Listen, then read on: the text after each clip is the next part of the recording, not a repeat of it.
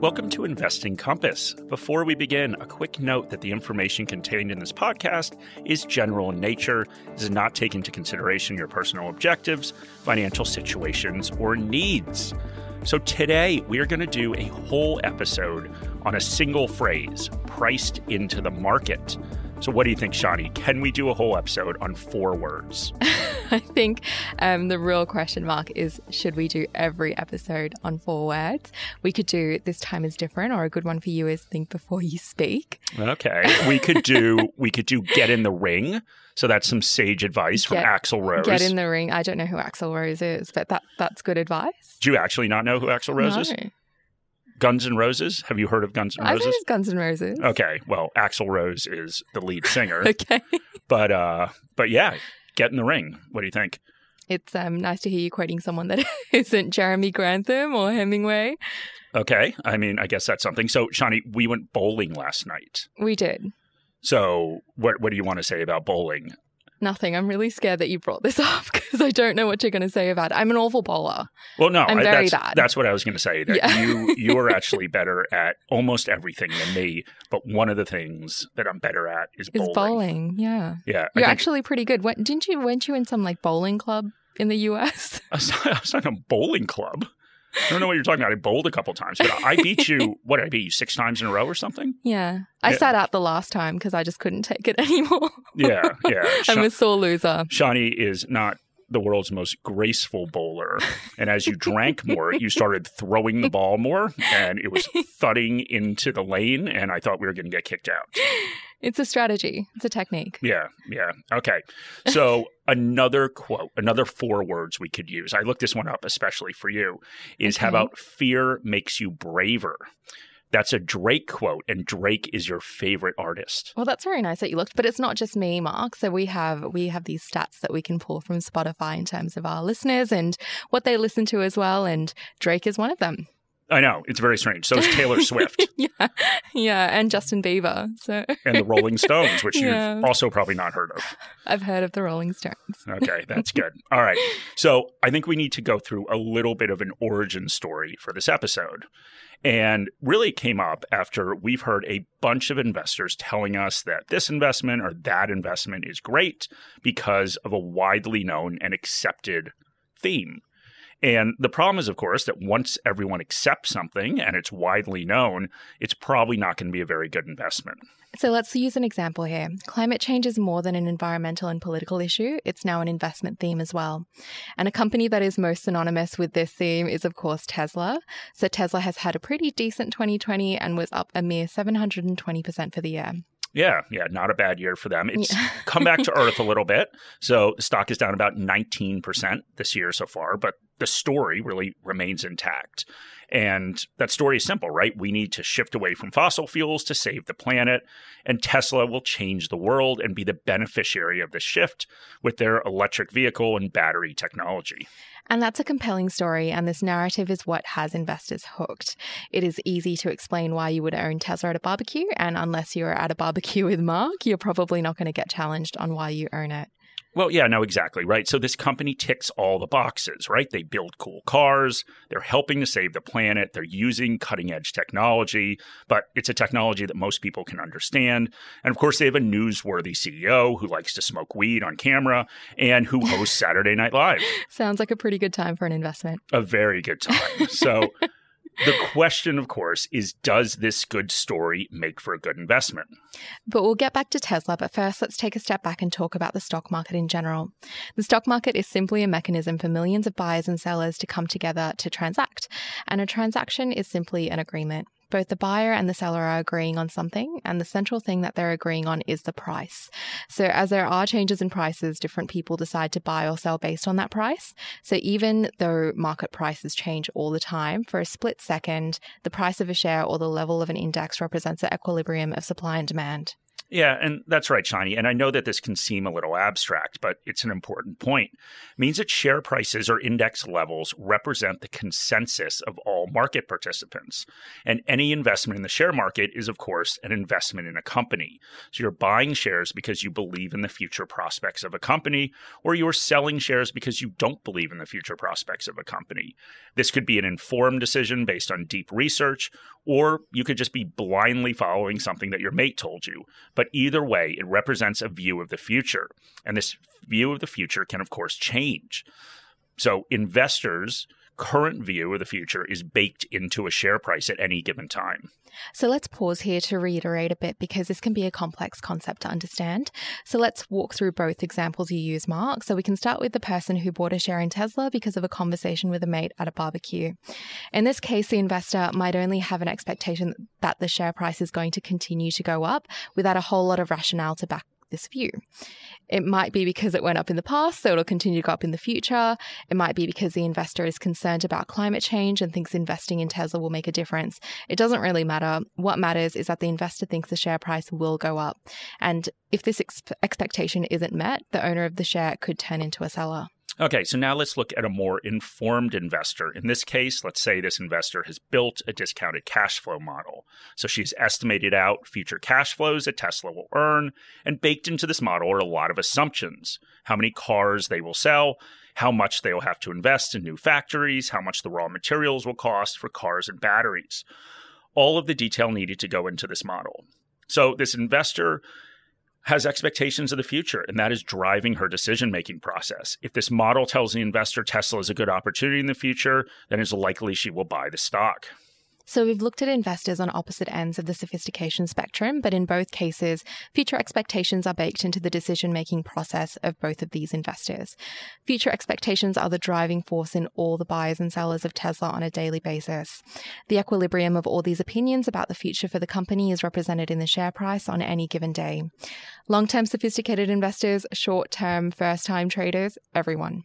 Yeah, and a share price does not exist in a vacuum. How it will perform in the future is not just based on how the company does, it is how the company does in comparison to all the expectations of investors out there. And I learned this very early as an investor. I would own a company and they would report results that on the surface seemed great, but then the share price would fall. And it took me a little bit to figure out that all of this was about the expectations that are priced into a share. you always tell me, Mark, that you set very low expectations so you don't disappoint people. exactly, exactly. So if I was a company, most people would assume I was headed for bankruptcy. so if I could manage to hang on to some measure of solvency, I would exceed expectations. All right, Shani, we have something exciting now. Okay. We have an ad. We do have an ad. It's our first ad. It is. And the ad, of course, is for Morningstar. So it's not like anyone wants to pay us. Yeah. but uh, but yeah, here's our first ad. Morningstar Premium is designed to help you reach your investing goals. Our coverage spans over 50,000 securities and 2,000 funds and ETFs. Sign up to a four week free trial through the link in the episode notes to access our global equity best ideas for our top picks across borders. Find shares with sustainable, above average dividend payouts and the best opportunities at home with 5 star Aussie stocks. A Morningstar Premium subscription includes a Sharesight investor plan, allowing you to track all of your investment holdings in one place. And take advantage of Sharesight's investment performance and tax reporting that has been built specifically for the needs of self directed investors. If you love Premium after your four week trial and choose to subscribe, your subscription may be tax deductible if you derive income from the share market. Sign up for a free trial today. So, speaking of low expectations, this reminds me of something you said during that event with the equity mates when this imaginary beef started, which has spread to Twitter now. It has, yeah. The person who the person who first mentioned it tweeted about it. Yeah, he did. He did. Yeah, it's exciting. Um, but hey, I, am pretty impressed that you were paying attention at that event. It was at a brewery, mm-hmm. and every time I looked up, you were heading back to the bar. Yeah, I mean, I feel like I can do both things. Oh no, multi multitasking, multitasking. As long as bowling wasn't involved, because you cannot drink and bowl. But uh, but anyway, what I talked about at that event is I used an example from a book by Jeremy Siegel called Stocks for the Long Run. And in this book, Siegel looked at the S&P 500 and went back to find the best performing stock between 1925 and 2007. And this, of course, included dividends being reinvested. And that company was Philip Morris. So a $1,000 investment in 1925 with dividends reinvested would be worth a staggering $380 million in 2007 and close to a billion dollars today. So over that 82 year time period that Siegel was looking at, Philip Morris returned an average of 17% a year. Now, Philip Morris is a cigarette company, and I don't think it would surprise anyone to hear that smoking declined over much of that period. Smoking peaked in the US in 1961 and declined significantly since then. This was also a time period where the cigarette companies faced huge lawsuits for killing their customers. So um, there were a lot of restrictions introduced globally on advertising and warning labels. Basically, you wouldn't think it would be a good time to be an investor in a cigarette company. Yeah, I mean, that's exactly right, Shani. So I'm going to quote Siegel here. Uh, he wrote about what he refers to as the basic principle of investor returns. And he says, the long term return on a stock depends not on the actual growth of its earnings, but on the difference between its actual earnings growth and the growth that investors expected. So, this is a really important point doesn't matter to an investor if she buys a firm growing at 30%, if that growth is priced into the stock. If the results come in at 25%, then chances are the stock is going to get trounced. If instead you buy a firm growing at 7% when the market thinks it's going to grow at 3%, you're probably going to be in pretty good shape. So the question here is how do you get rich? Is it buying the fastest growing company if everybody thinks it's the fastest growing company? Histories we would suggest it isn't. So, this seems like a good time to turn back to Tesla. We've talked about the story and it is compelling. Global warming, electric vehicles, and battery technology. What could go wrong? And the company is growing quickly. There is just a little bit of a problem here. Everyone thinks the company is going to grow really quickly. And that is why it's currently trading at around 583 times earnings. And on a forward earnings basis, it's trading at 133 times earnings. So the question, of course, is does the anticipated growth justify this earnings multiple? Well, our analysts that cover the stock certainly doesn't think so. He has a fair value of $354, and that stock is currently trading at a 67% premium to that value. So our analyst thinks it is a great company. He's really impressed, but he doesn't quite buy the story. We think the company is going to sell 800,000 cars in 2021. And Elon Musk said he thinks the company can sell 20 million cars a year by the late 2020s. That would make it twice the size that Toyota and Volkswagen are today. So the question here is not if Tesla is a great company. It is not if electric vehicles will eventually take over for gasoline powered cars. It is if Tesla can meet the expectations of investors who are buying the company at 583 times earnings. So it's worth exploring what other expectations are in the market. There are obviously expectations with individual stocks, and we've covered some of those in our previous episodes when we explored high flying tech stocks and buy now, pay later stocks. But let's look at the overall market. There are expectations for low interest rates for years ahead, and maybe that will happen, but remember those expectations are already priced into the market, meaning is there an upside if those interest rates expectations are met? And what is the downside if interest rates do go up? If inflation is higher than expectations, just something to keep in mind. The other area I want to discuss is thematic ETFs. And these drive me crazy because they are the embodiment of everything we're talking about here. And Shani's laughing because this is one of your favorite rants. My favorite rants. Yeah. you know, you, you don't you don't sell it like I'm very fun to be around. That I'm just sitting around this old man ranting about things. Anyway, back to thematic ETFs. I don't want to uh, don't want to interrupt my rant, um, but why don't we start with what is a thematic ETF, Shani? Yeah, so a thematic ETF is an ETF that tracks a very narrow part of the market and is generally created after a theme has become really popular. So ETF firms are taking advantage of investor hype to get investor flows into these products. Yeah, and the problem, of course, is that these things are issued when there are very high expectations from investors. And that's really good from a business standpoint, as the ETF is going to be popular. But as we covered today, that popularity means that expectations are really high, which might lead to bad investment outcomes. So let's cover a couple of specific examples of popular thematic ETFs. There's ACDC, which covers battery tech and lithium related companies. Yeah, and you know ACDC's a band. Yeah, I do. Okay. Uh, well, I don't know with you anymore. I can't make these assumptions. So I've been to two ACDC concerts. Mhm. And one, I saw them in Madison Square Garden Mhm. in New York. And I actually I fell asleep on the train going home. And I was with one of my mates from college. And we woke up at the end of the line and the cleaning staff were on the train cleaning it up. And I had to take this really expensive taxi ride back to my mother's house.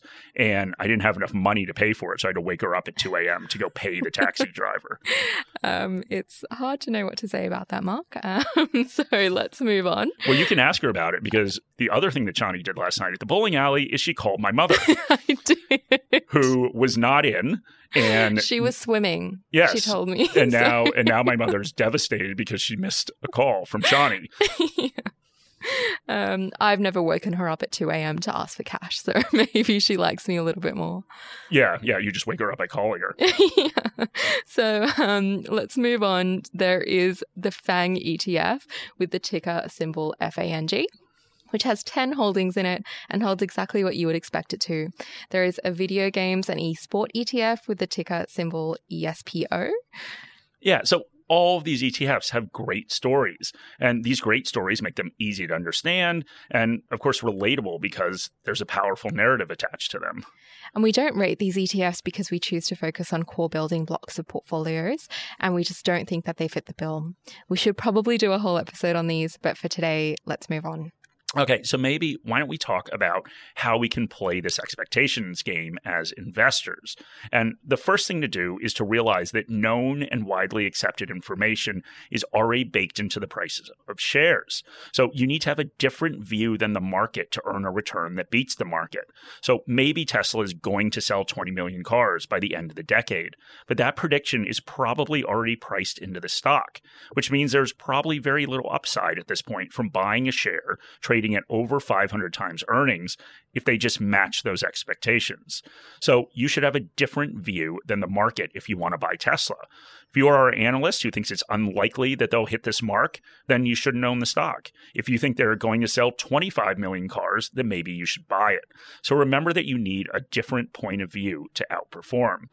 And this kind of leads into the second thing that you can do as an investor. When you're researching a company, you should spend some time thinking about the expectations that are baked into the price. So just by thinking about what these expectations are, you can start to figure out if you think it's actually feasible. And it is one reason that I do like our analyst reports. So whether you agree with their conclusions or not can make you think about these expectations because our analysts actually outline what goes into their fair value. So, this reminds me of something we discussed before in our episode when we covered selecting investments to help achieve goals. Um, so, we talked about how part of your IPS is trying to find companies that are trading at distressed levels. And IPS, Shani, that's investment policy statement. yes, you give me a lot of flack for this investment policy statement. But anyway, you talked about finding shares to buy that were trading at temp- temporarily depressed levels. Um, so, how does that come into play with this scenario? Yeah, exactly. I'm often temporarily depressed.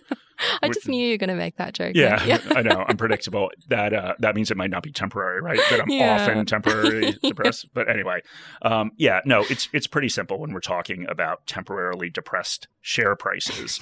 um, and when I say when I talk about those companies, what I'm talking about is situations where great companies fail to meet some sort of lofty investor expectations, and there's an overreaction by the market on the downside. So, you know, I've been pretty vocal that I think the overall market, in particular sectors and stocks are way overpriced. And that naturally happens in markets when this combination of hype and greed work their magic. So that is an overreaction on the upside from the this time is different crowd. But the same thing happens on the downside when those expectations are not met. So remember that a great investment is a great company that is trading at an attractive price. Not meeting expectations but still performing well can result in a great company going on sale. Well, hopefully, we've exceeded your expectations on this episode of Investing Compass. Maybe maybe people have low expectations of this, just like everyone has of me. But uh, but yeah, thank you guys for joining. We would love any comments, um, ratings in your podcast app, and also my email address is in the show notes. Have any questions or you have a suggestion for a future topic? Just please send it to that email.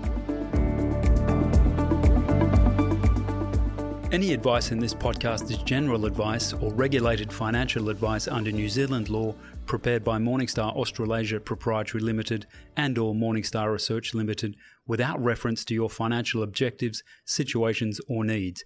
You should consider the advice in light of these matters and any relevant product disclosure statement before making any decision to invest. To obtain advice for your own situation, contact a financial advisor.